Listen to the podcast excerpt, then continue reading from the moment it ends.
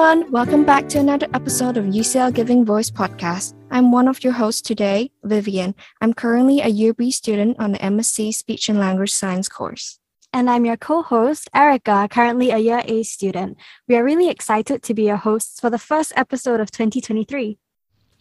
This UCL Giving Voice podcast episode will explore a speech and language therapy approach pioneered by UCL called Better Conversations. We'll be joined by the team behind this approach to understand how Better Conversations came about, who it is for, and how it is the future of therapy for conversation and communication disabilities. Today, we're joined by Dr. Suzanne Beeke, Professor Steven Bloch, and Dr. Anna Volkmer. Hi, I'm Suzanne Beeke, and I'm a speech and language therapist by background. And I've been working at UCL for over 20 years now. And my research is into the communication um, and conversation of people with a range of um, acquired difficulties. So my work focuses on adults with acquired speech, language, and communication difficulties. And my interest has always been in conversation analysis and looking at what happens in people's conversations when they have communication difficulties and um, understanding some of the wonderful strategies that they come up with themselves to deal with those problems, and then using that knowledge to design some interventions that can help other people. Hello, everyone. My name is Steven Bloch. Um, I'm also uh, a background as a speech and language therapist, I have a background as a speech and language therapist. And my research work has taken me on a really interesting journey. As a clinician, I was um, heavily involved in working with people with progressive neurological conditions like Parkinson's, multiple sclerosis, motor neuron disease, and um, people at end of life as well. Um, and I've carried on that interest um, as a researcher using the methods of conversation analysis to understand both the competencies and the difficulties that people experience in conversation when they have progressive communication loss and speech loss and the use of augmentative communication too. Um, I'm really interested in normal conversation as well. So just understanding how people do what they do when they're having a chat, how they live their lives, and how we can learn from that in order to understand how things go wrong with disorder, but also how things go right as well. So, very much a philosophy that communication difficulties don't always lead to difficulties in conversation. They can sometimes lead to, to new um, ways of doing things, which is what I'm particularly interested in. And um, I've, I've been um, working at UCL, like Suzanne, for, for over 20 years now and um, just really, uh, yeah, enjoy the, the privilege of having time with colleagues um, and students to think and explore new ideas about conversation and communication disorders. And I'm Anna Volkmer. I'm also a speech and language therapist. Um, I graduated as a speech and language therapist in 2002 and only worked clinically, um, only coming back to academia in well, eight years ago in 2015 now. Um, but while I was working clinically, I developed a particular interest in working with adults with progressive language difficulties, so adults with dementia.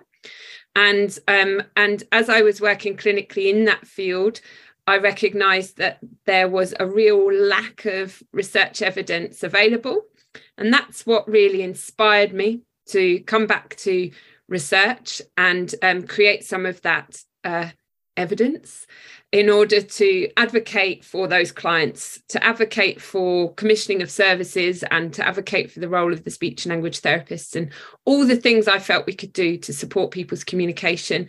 And um, given that I was working clinically with this group, I found that the the area that I was most interested in because people were asking about it was conversation.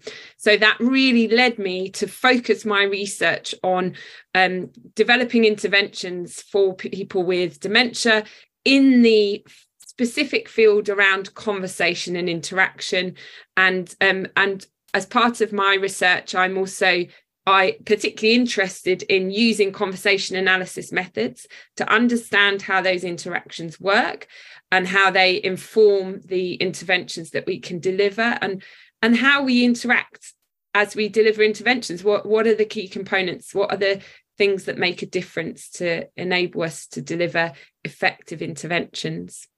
Thank you very much Better Conversations is an approach to the study of conversation in communication disability and a growing suite of intervention programs. It is an approach pioneered by UCL and underpinned by the principles and methods of conversation analysis, which is an approach to the study of social interaction and language. Thank you so much for joining us today. After hearing this brief description, as the lead of Better Conversations Lab, what would you say Better Conversations is and what inspired the development of this approach? So, Better Conversations is essentially an evidence based approach to what we call communication partner training. And communication partner training itself is a, an umbrella term, so it covers lots of different approaches. Uh, and that is communication training for conversation partners of people with communication difficulties and needs, but also training for those people themselves with the communication difficulties and needs. So they're trained together as a partnership. Um, and Better Conversations is underpinned by our research here at UCL, which um, myself and Stephen and Anna have been involved in for a number of years now. And it's research that we do using a method, as you mentioned, called conversation analysis, which really lets us look at how conversations work, how they get disrupted by communication difficulties and needs of all kinds. And um, we're interested in using that to give us a lens on how we can help people who have those communication difficulties and needs and their conversation partners to have better conversations together. And really, Better Conversations inspired um, by people with aphasia that I met. So this was actually before I even came became a speech and language therapist, but later as I was um, training and then working. And I remember meeting people with aphasia who I would have these fantastic conversations with, despite the fact that they had quite significant communication difficulties. And I was just fascinated. I was I wanted to know how how was it working? How could we help others who were actually finding conversations much harder to adapt successfully like these people with aphasia had? So the Better Conversations work started in aphasia, uh, but it has grown into uh, lots of different areas now. I see. I really love how Better Conversations is now developing into a bigger approach. And thanks for sharing that with us. So, our next section will be exploring how's Better Conversations being used in speech and language therapy today. As experienced clinicians in the field, we hope you can all share with us your experiences. So, my first question is for Anna. What are the suitable client groups for this approach? And what are some important factors to consider to determine whether a client is suitable for better conversations? So that's a really great question. There, I think there, there's kind of a number of points to address there in terms of what we see, what we know from the research, and what we can use in clinical practice. And one of the things um, to say is that within the Better Conversations family, we have evidence and we've developed programs for people with um, stroke aphasia, uh, for people with progressive aphasia, so primary progressive aphasia, and for people with Parkinson's um, dysarthria related to Parkinson's.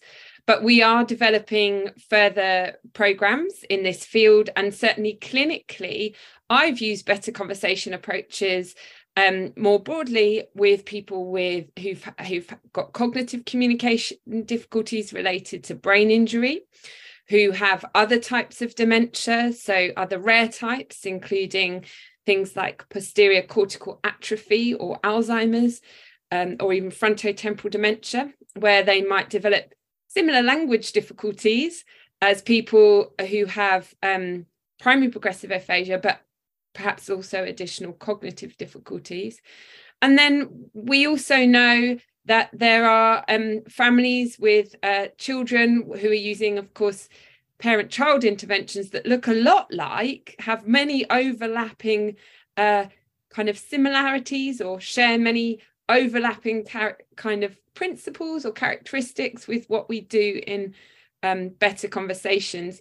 So I think clinically, um, there might be lots of different clients with whom this might be a useful approach. But what's perhaps also useful for us to think about is not only the people, but the people around that person. And I think what's really important to say is that um, when we're working with people with communication difficulties, it's probably uh, one of our first responsibilities before we embark on delivering an intervention is to talk to them about what interventions they might be interested in or be find useful or what what options there are um, so that they can uh, participate in a shared decision um, around embarking on this type of intervention right from the start. It might be for some people this is really valuable in acute. They might find it more useful in the more chronic stages of a post stroke, for example. Or perhaps if they've got a progressive disease like Parkinson's or dementia, they actually might need top ups all along the way. So I think we need to think about it more broadly than just um, who, what type of diagnoses people are living with. So, I too believe as a clinician that is actually very important for us to help our clients to be able to like communicate with their loved ones, especially. And so, I'm really glad to hear that this approach will be applicable to so many despite of their clinical labels. So, my next question is actually for Stephen, and I'll be interested to know what are some barriers when you're trying to implement this in the clinical world thanks for giving me the opportunity to talk about barriers. I, I, I made some notes thinking, um, would I want to call them barriers or maybe just minor hurdles? But whatever we call them, they are certainly things that can be overcome. Um, and certainly there are potential hurdles that we might want to consider when we implement BC in clinical practice. Um, in no particular order, I'm going to just go through four key areas. The first is actually the speech and language therapists themselves, their own confidence um, in doing something new. So, for some therapists, even though communication partner training may be very inherent in what they want to do, what they believe in, and maybe what they're already doing informally, the idea of taking something in a structured way um, and implementing something new can sometimes present challenges. So, there's, there's definitely something about confidence I, I have no doubt that all speech and language therapists have the skill and the ability to deliver uh, an approach like better conversations. But when you've never done it before, it can sometimes um, take some some thinking. Um, and there may be some concerns that clinicians might have that because it has its foundations um, as you said, in conversation analysis, that somehow this is like having to do conversation analysis. And it really isn't. There's, there's no transcribing needed, there's no intellectualizing. It's very much about working with people, with those around them, to understand how their communication is really impacted on a day to day life. So it is actually very intuitive as an approach for therapists.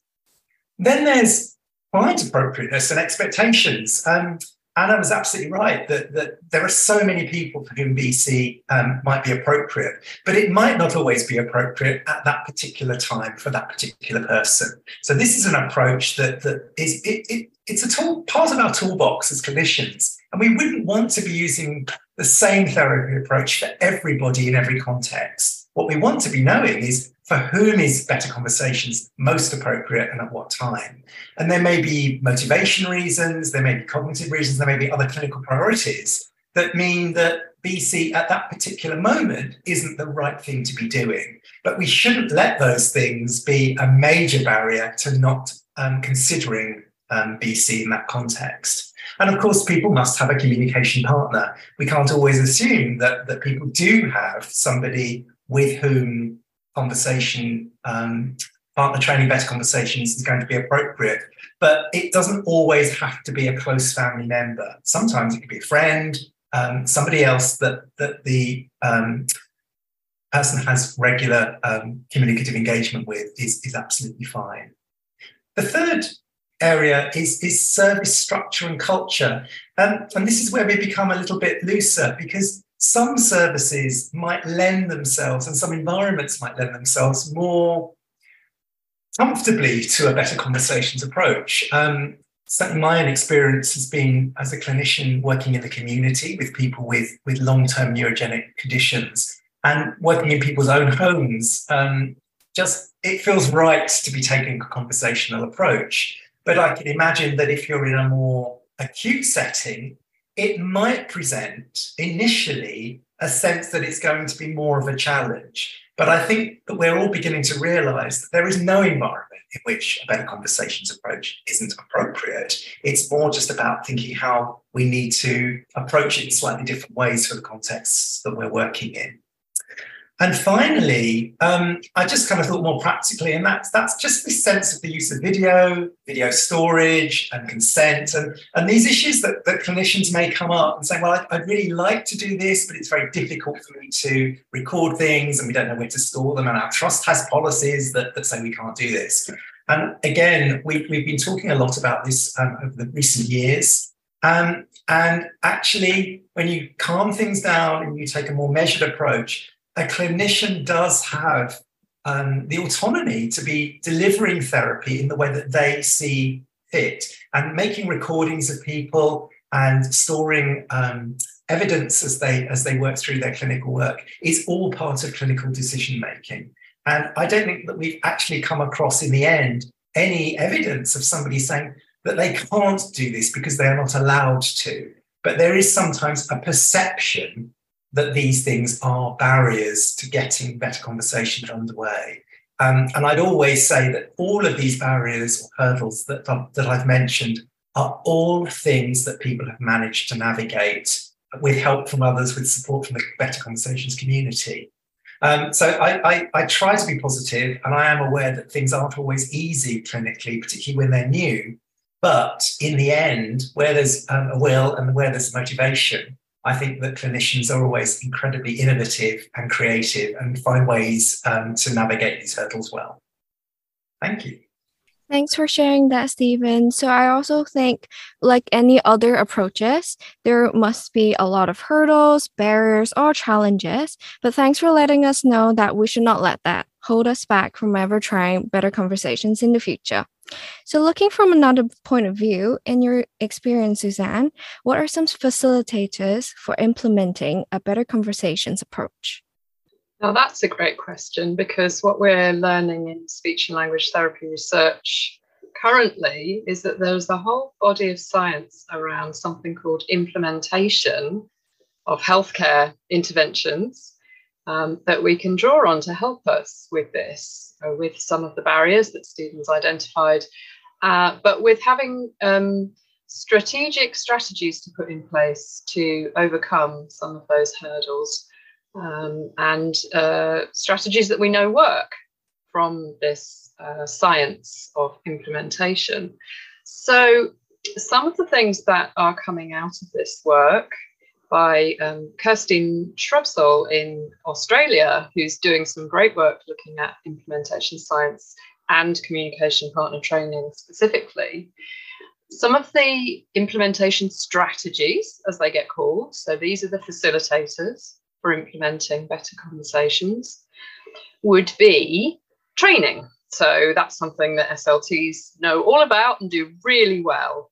And we as a team offer regular Better Conversations training for speech and language therapists to join. We do a lot of that remotely because it's better for access. Um, but we also do offer free workshops as part of our two yearly Better Conversations conference. So, training, getting yourself trained to increase your knowledge and your skills and that all important confidence that Steven was talking about, is one really good facilitator to get better conversations implemented in your service. So train yourself and your colleagues up. And then another very good implementation strategy, uh, and this works across healthcare interventions, is to have a champion on the team. So someone who's delivered the intervention before feels that they can champion it across the team and the service with managers, with commissioners. Um, so having this kind of a champion on the team just means there's someone who's always got better conversations, communication partner training in their heads and is thinking about the ways that it can be promoted and um, shored up in the in the general service that's offered. And we've had a really lovely um, uh, development this year with our student SLTs here at UCL who have themselves become better conversations champions by training their practice educators after their teaching sessions with me, which has been a wonderful development that they came up with themselves. So, half a dozen of them now have done this with different practice educator teams. And it's a, it's a wonderful thing to see, and it's something that we're going to continue to do in future years. The other really good um, implementation strategy is building communication partner training into a care pathway. So that really speaks to what Anna was saying about uh, getting it on the agenda to discuss with every single client who goes through that care pathway as an option for them. Would they like this kind of intervention? Would it address the goals that matter to them? And our colleagues on the South Coast, including Nicola Sirman, did some really lovely work where they um, built CPT um, in the form of our Better Conversations approach into their care pathway for stroke. And it just means that it prompts all the SLTs in that service to have a discussion with each and every client about better conversations as an option and whether they would like to uh, take it as an option for them. So there's uh, there's some really really easy strategies that can help uh, facilitate getting this kind of intervention happening for all of our clients in services. Thank you, Suzanne. It is exciting to hear how speech and language therapists are finding the best ways to adopt this approach. And one thing I love about becoming a speech and language therapist is knowing how it is a lifelong learning journey and how we are all advocating for holistic care. So, as the year A's in the speech and language therapy course have recently applied for our research projects, I understand there are some ongoing research projects on better conversation. So, what are some of these projects at the moment, and are there more lined up in the future? There's always projects lined up for the future. We're very um, keen to expand the better conversations work we do. And um, for example, uh, there, I'm actually currently advertising a research position for a research assistant uh, to join the uh, team on better conversations with primary progressive aphasia and um, that that research assistant would be working to develop um, the better conversations with primary progressive aphasia intervention to be delivered both remotely and to other people with different types of um, rare dementia in particular.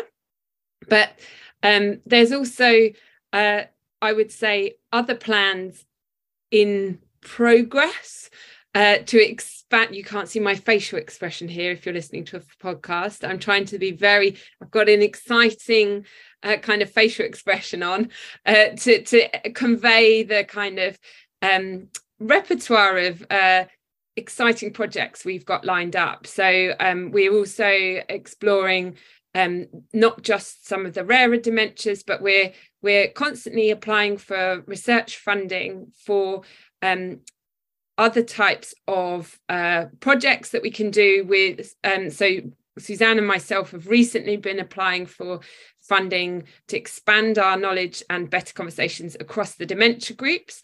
And I should hand over to Steven because he can expand on some other exciting plans there too.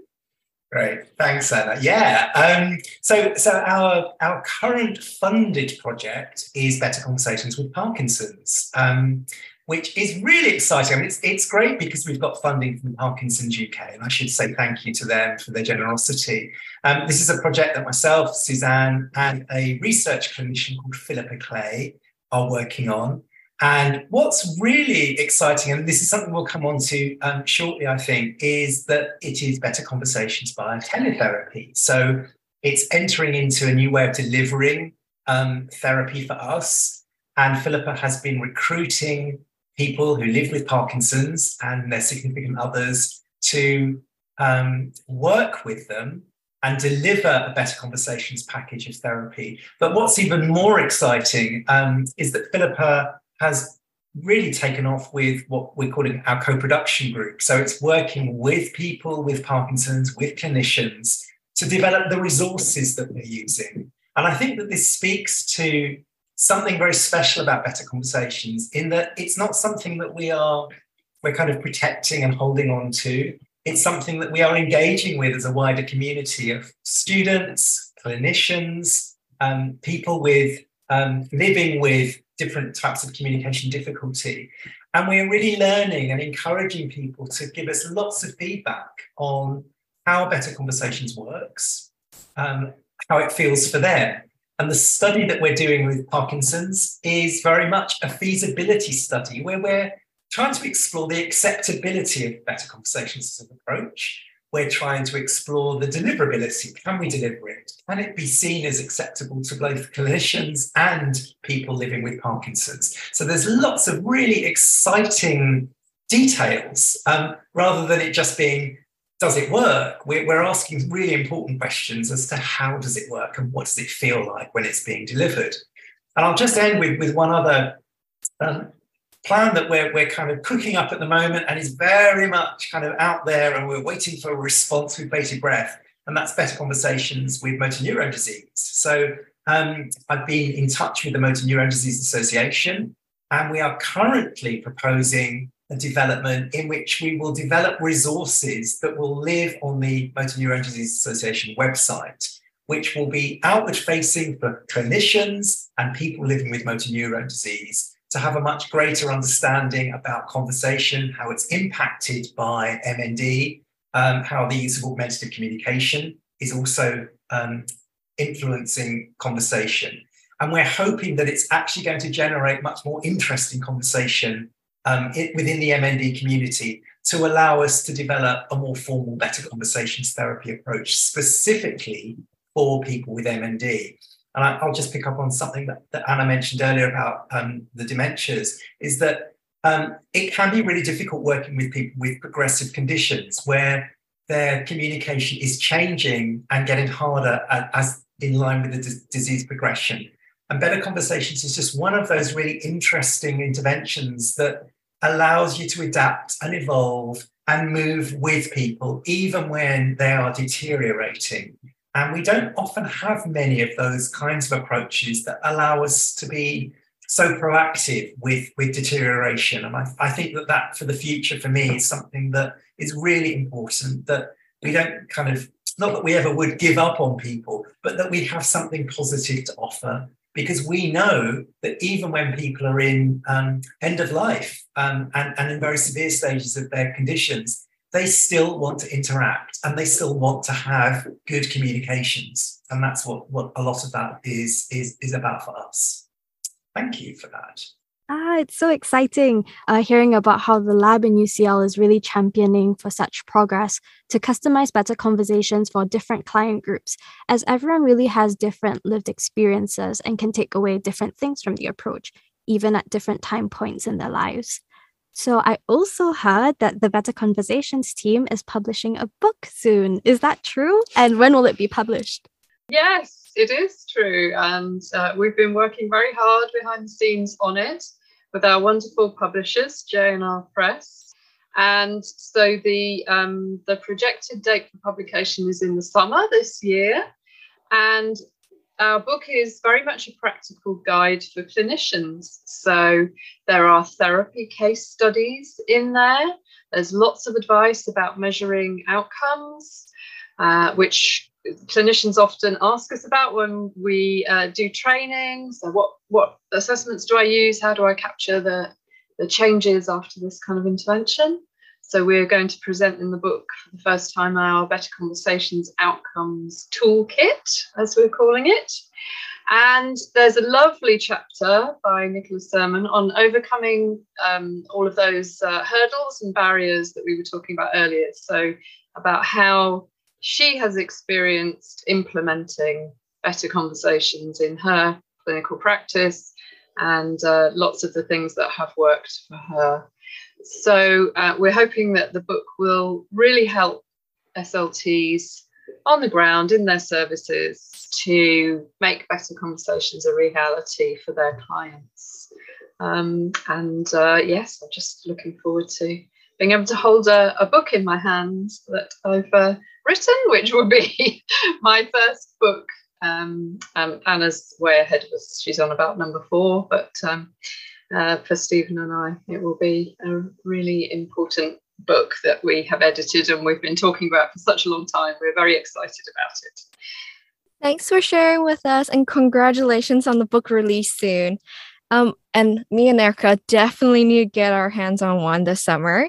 Um, so, shifting a little bit from the book to the teletherapy side again, um, teletherapy has been more accessible for clinicians and clients, especially during and post pandemic. So Steven have um, actually previously mentioned this a little that it will be implemented with the field of Parkinson's. And what are some advantages and disadvantages of carrying out better conversations through teletherapy from your experience or from what you can foresee? Yeah, thank you.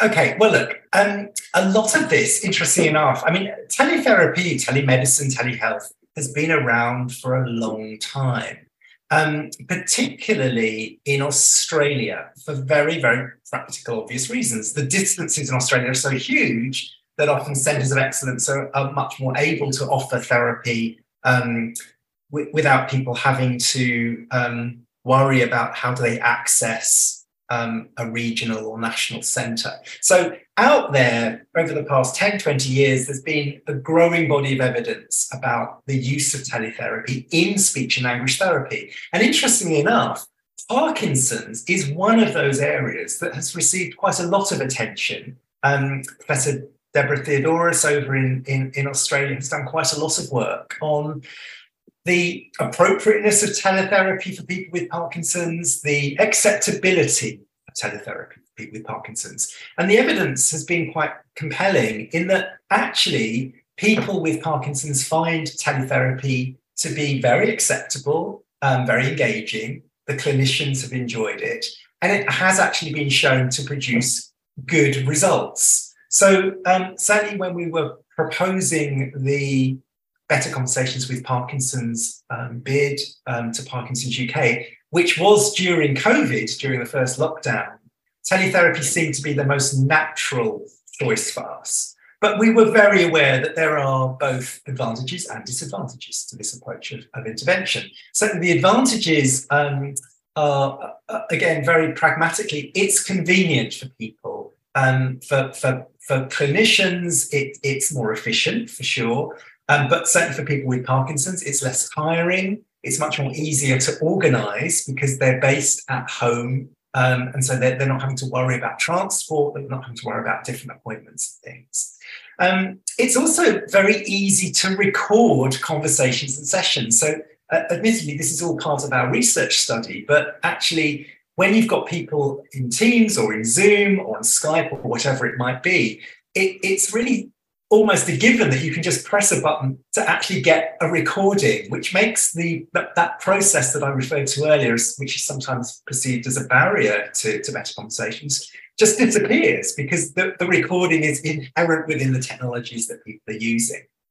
I think also that there's an advantage that you can bring in other people much more easily. So if you've got people in uh, different parts of the country, different parts of the city, even different parts of the world, family members or friends, they can also become part of the experience because they're not, again, having to organize travel. And I think that that's something that we haven't yet really explored, certainly in the, the conversation Parkinson's project, Better Conversations, of actually um, having people coming in from different um, localities. At the moment, we've just got the therapist and the person with Parkinson's and their significant other together. But there's no reason why we couldn't be having people coming in from different um, different locations. and then there's just the advantage of screen sharing so the therapist can have their resources that they can share um, and they can be seen on the screen. So it just kind of makes it very um, organic from that perspective. But it would be disingenuous of me not to say that there are clear disadvantages or shall we say barriers or hurdles as well. And the main one being digital poverty.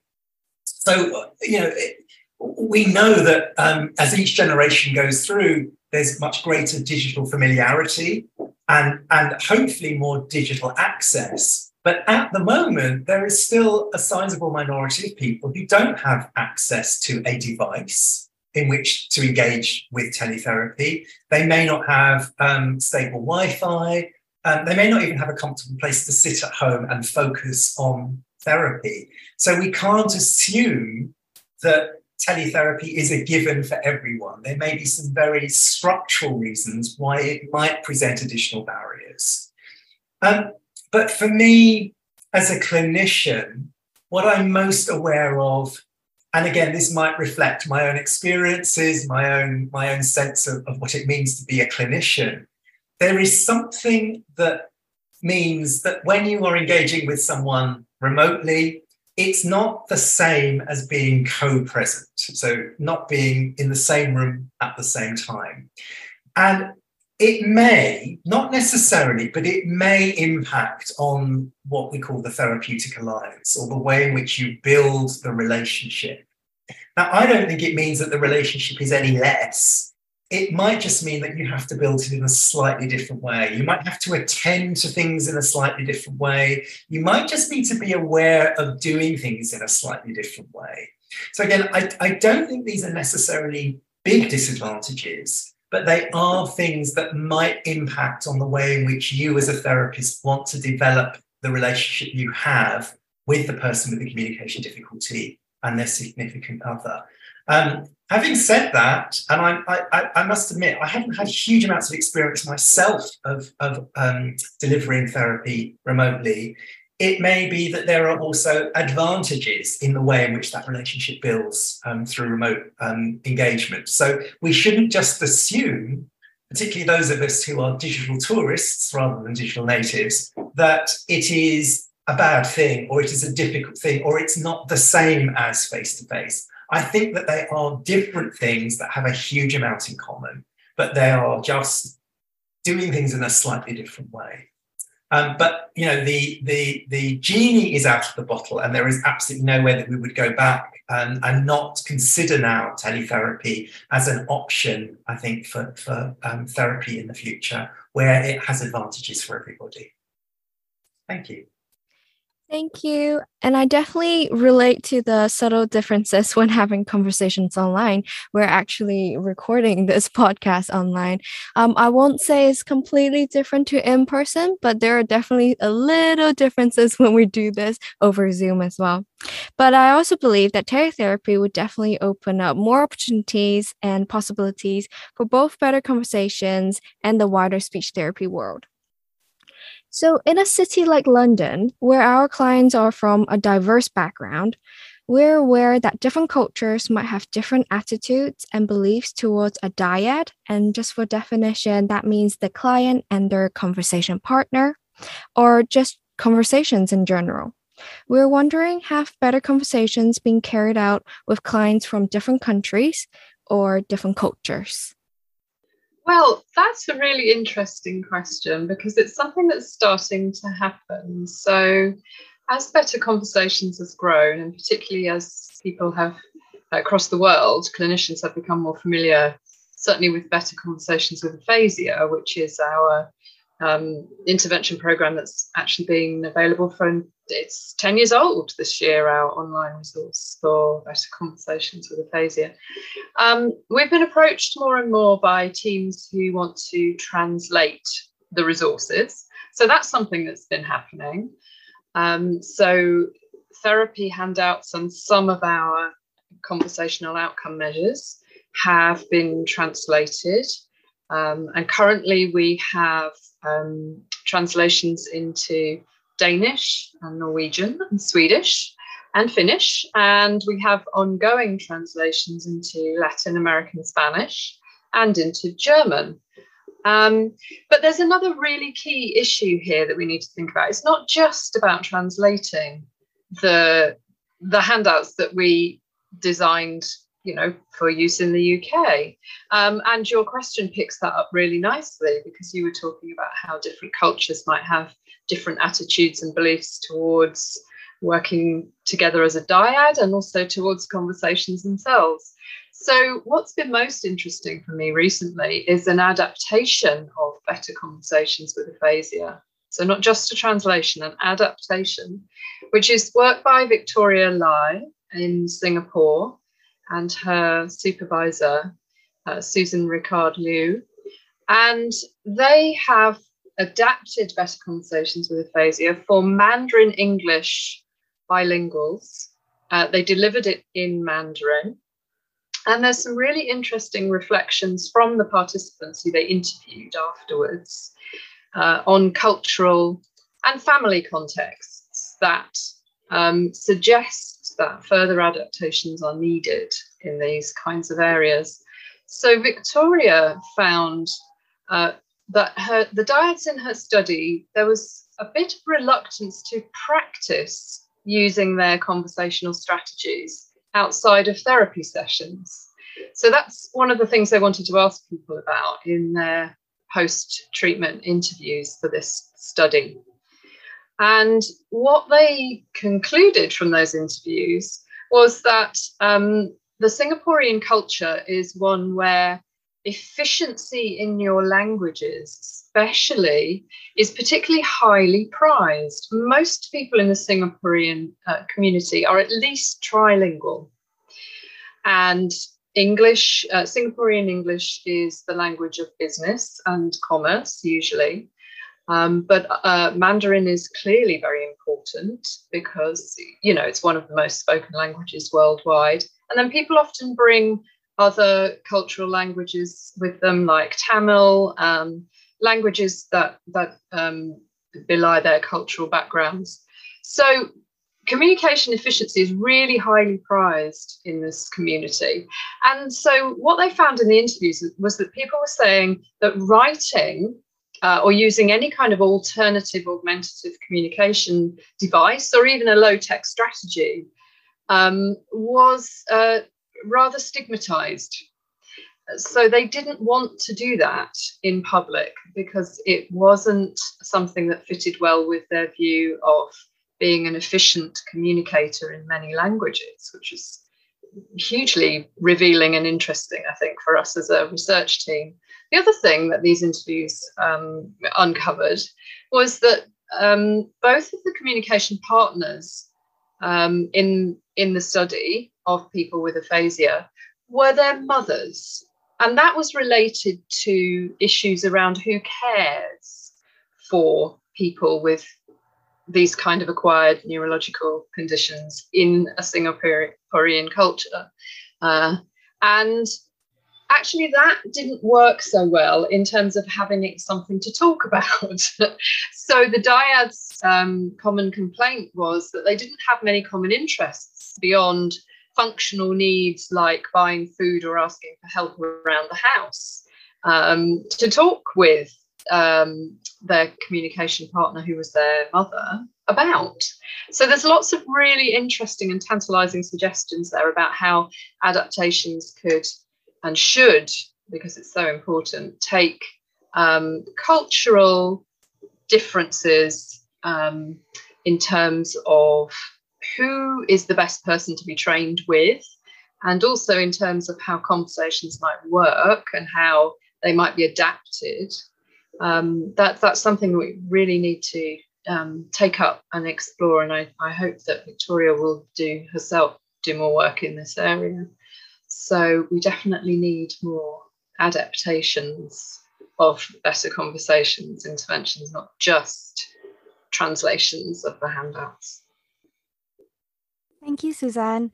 Wow, being an international student from Singapore, I am particularly uh-huh. interested, yeah, to learn how I will how this approach will be adapted and how to practice it when I go back home. And you can't see my facial expressions, but I was really smiling and nodding as I agree with what you have mentioned about Victoria Lai's findings. and it will really be more interesting to see how the approach will evolve. I did not even consider incorporating AAC use in better conversations. So I really look forward to seeing how more and more clinicians will start integrating and customizing this approach into their practice. Yeah, so it's very clear how Better Conversations is an example of evidence based practice at work, and I'm so excited to learn about it in year B. So, since I have yet to come across communication partner training in my placements as a year A, I really feel like a speech therapy baby. In fact, I just ended my first placement last week. So, I was wondering what are some key concepts of better conversation that speech and language therapists can apply in everyday work? So, regardless of whether we consciously apply the approach as a formal one.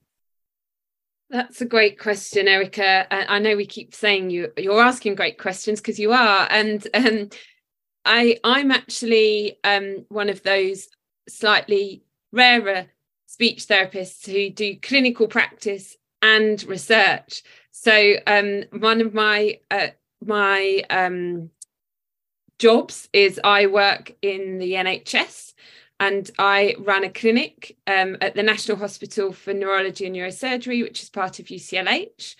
And we actually work with people with all different types of dementia in that clinic.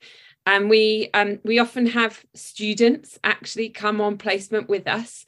And um, but I, as well as, as my other part of my role, of course, is on the Better Conversations team. So um, holding an, an IHR, um, some NIHR funding through a, a fellowship to do this research, and I teach. But in that, so with my clinical hat on, which I think is probably one of the more valuable bits for the first part of your question, I would say there's basically, in a nutshell, lots of key principles that you can embed in your practice. And I think probably you know some of the first things we've been repeating over and over again and that's a bit about having a go having a go trying to to address some of the perhaps uh, common barriers um, but what, what we mean by that is um, doing some of the core things that we we know are really useful so I, I, I go into those now but i would say um, and and they apply whether you're delivering them remotely or in person.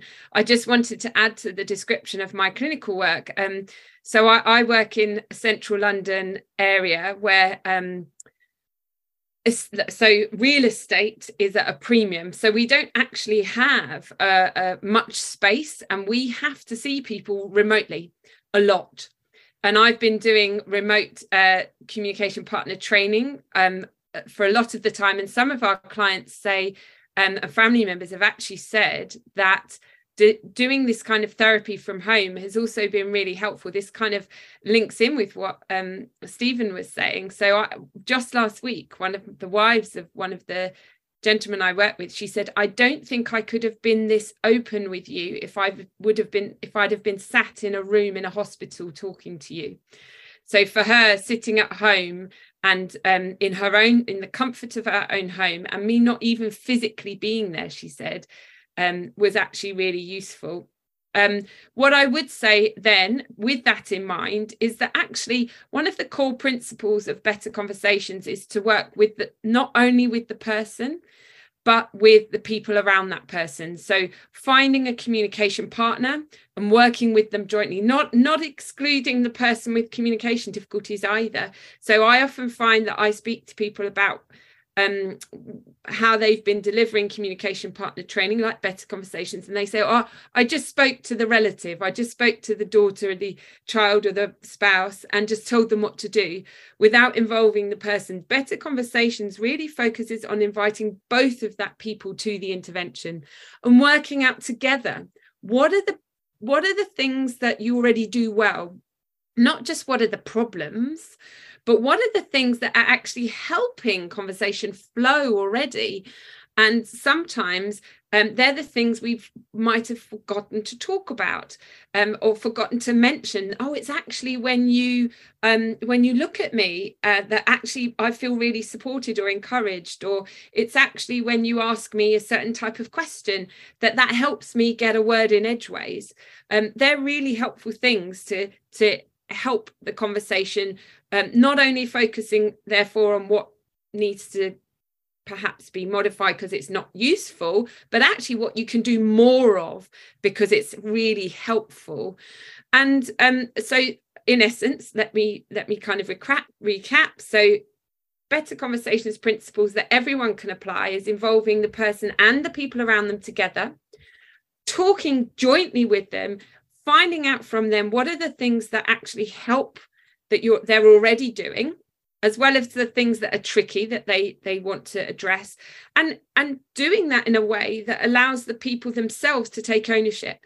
So i think what's really valuable about this approach i'm a great fan of videoing. I actually think videoing is really useful. It isn't great for everybody and there's some people who don't like to see themselves on video but actually when they when we are able to video record um, a couple having a conversation and we are able to show them the conversation that they're having sometimes it can reveal things that they hadn't noticed before and then they will often address those before we even need to. So I often tell a story having worked with a couple and I showed them the video and without saying anything more, the husband said, Oh my goodness, I look like I'm cross examining a witness. I don't want to do that anymore. And he immediately took ownership of that. That observation he'd made. I didn't say anything as a clinician. So, actually, sometimes the um, core principles of better conversations include finding a way um, to support that person to take ownership. So it doesn't need to be in a video format. It, there's lots of things we can do. We're asking the right questions um, to, to support them to reflect on their conversation giving them the time and space. More often than not i have to say people haven't sat down and had this conversation. So the other thing i would say is i would it's actually really useful just to create that space to say well uh, do you you know i often have conversations. Just the other day i had one with a couple and he and the partner said oh well do you think i should finish his sentences? And the other person was there. This we didn't even need to make a video. And the other person said no actually i'd rather you didn't so just having the time and space to have these conversations is is really useful and practicing them with them. So then saying okay great uh, we've identified x y and z let's have a go at that. So people have the opportunity to do that in a safe space. Um, and one of the things we do is we give people we've we've developed this intervention to be delivered primarily just with one couple. But of course um, for many clinic, clinical settings delivering these things in groups might also be something that they'd like to explore and i should I, I think probably now i've said that we should have uh, um Steven, Suzanne, and myself, that is something we've all talked about heaps. And I think groups is a wonderful opportunity to upgrade practice as well. And clinically, I, I'm I'm another it's another thing I'm a fan of. I'm a fan of groups.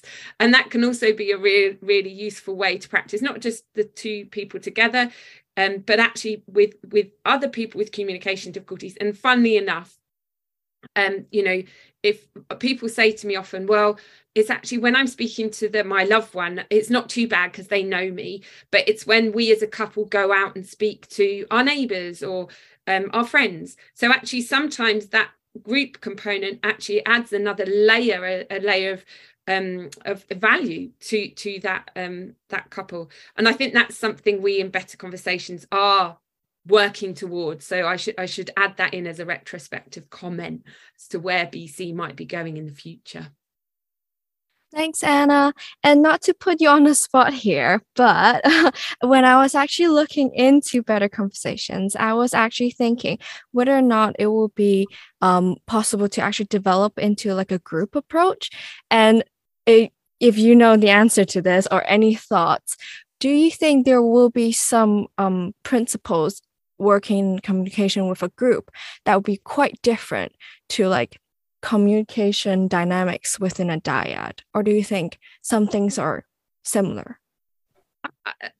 I think there are some things are similar, but there are also differences. And I guess um, if I were to to have a conversation with you about this, I might say, mm-hmm. I might ask you about your friends and, and, and family, and I might say, do you have the same type of conversation with your partner or your mum or your father mm. as you do with your other friend. So actually when we curate groups um, there might be different conversational dynamics going on within the group which are actually really valuable for the person to practice. Mm-hmm. um, the, the other thing to say there is um, i think groups offer a different layer. I mentioned about generalizing. It offers lots of different opportunities for practice. But as a as a the facilitator of a group um, there are also different things we're doing in therapy. So for example um, the other thing to think about is that when you're in a group setting as a therapist you have a number of couples. It's not just you sometimes give sharing your knowledge and opinions. Sometimes other couples are able to share their knowledge and, and opinions. So actually that's another layer that can be often very useful. So for example I've often had clients say to uh, to practice their let's say they're practicing their strategies and I can say yay well done that was fantastic till I'm blue in the face. But they think they might assume I'm being generous because I'm the one without a communication difficulty. But actually when another relative says that or another person with a communication difficulty says yes that was the right thing to do or have you tried x or y? we know that actually that can be more powerful than a speech and language therapist saying that. So there's some really useful things that we can harness in the group beyond just uh, focusing on the com- communication and conversation uh, component, but actually the therapeutic milieu, if you will, that can um, add to uh, what we do and improve our outcomes. I hope that kind of answers your question a little bit. That definitely did. Thanks, Anna, for that. And I really hope all this takeaway will be very useful for all our fellow speech therapists out there, and regardless of whether you are practicing better conversations in your clinical practice already. And I just want to use this chance again to thank Suzanne, Steven, and Anna to be here with us today and share experiences on better conversations. And to wrap things up, if all of you could each share one word to describe better conversations, what would it be? And what is one final food for thought for all of the SLTs out there? Okay, I'm going to go first because thinking of one word was so hard that I don't want the other two to have stolen my word. so I, I don't really want to have to choose one word, but if you make me, I will choose the word participation so I think Better Conversations is all about enhancing and enabling participation in all sorts of things. I'll stop there. And my my final food for thought is that we know that communication partner training is one of the best evidence therapies for aphasia, stroke aphasia. It works for all aphasia types and severities. So I would ask any speech and language therapist listening to this podcast to think about whether their service is routinely offering communication partner training to people with aphasia and their family communication partners. And if they are not, why not? Nice. Should I go next? You took my word. Uh, I'm gonna. i have just butted in before Steven, so he doesn't take my word. I'm gonna say individualized because um, I think this is a participation based approach that is really that can be really individualized. And my my one final food for thought is that to all the speech therapists out there is that when you meet a client and their family member, hopefully, they I presume that they don't come to you and say, I want to learn 10 words, uh, or I have difficulties uh, I have an anomia. I, I would say, I would propose that people come to you and say, I find it difficult to talk to my family members, or I find it difficult to talk to or have conversations with people in my community, in my friendship circle. So I would suggest that this is the, this intervention is something that people are asking us for. And I would say in our research, we've had, we've found that that's what's come up in our research work when we've asked people about their opinions around what they want from speech and language therapy is too often they're saying we're searching for guidance. Family members are searching for as much guidance as people who are living with those communication difficulties. Sorry steven you'll go. Well, thank you, Anna. Um, well, yeah, I, I, have got the sticky end of the lollipop because I, I, I elected to go third here and um, finding a word, as, I said, I mean, it's, it's one word. What are we going to choose? So, my word in terms of um, describing better conversations is the word authentic because I think that better conversations as an approach gets us close to what I believe speech and language therapy is really all about. And a long time ago, a long, long time ago, when I was working clinically and I, I first graduated, I went through a very kind of weird process of trying to do what I thought I needed to do, which is what I'd been taught and what I'd seen, and it just didn't feel right. And I, I ended up going rogue in some respects. I ended up thinking, right, I'm going to think for myself and I'm going to just do what I think is right. I didn't have anyone looking over my shoulder. And I used to just sit down and listen to people and talk with them about what was important to them. And as Anna said, they, they didn't come to me and saying, I want to be able to say this word 10 times in, in a certain way or that and the other. They wanted to be better at communicating and they wanted to have more satisfying um, engagement with, with their partners. And I think that all of this is dealt with so beautifully and elegantly by better conversations. And I think authenticity for me is just about being as a clinician, being yourself, but also allowing your clients to be as who they want to be themselves too, and, and not doing something they don't want to do, but being able to talk about things that matter to them. So there's there's something there. Now, in terms of, of food for thought, one final thing, I'm going to flag, wave the flag for motor speech disorders because they're often framed in very medical and impairment terms. But why not also approach them from a, a social or conversation perspective too? So the lived impact of Parkinson's, motor neuron disease, multiple sclerosis, Huntington's disease, etc. The lived experience of that is its impact on being and doing social, you know, being with people.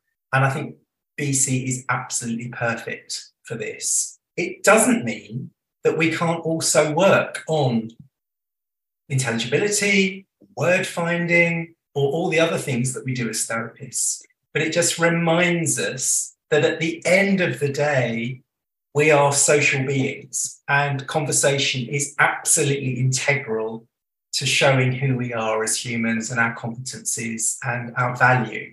So conversation for me is so so important and it's an absolute delight and pleasure i have to say to be working with with such wonderful people as suzanne anna and the rest of the better conversations team and all our students and our wider slt community because when we get the chance, as you can tell, to talk about conversation, we just don't shut up, and it's we could go on forever. Well, Anna could for sure. I don't know about uh, Suzanne is, is much better, but honestly, I mean, it's just so interesting, isn't it? How we love to talk and we have we love to engage, and what we're doing today is effectively showing how important conversation is to us, or at least monologue for today. Right, that's it. I'm shutting up now.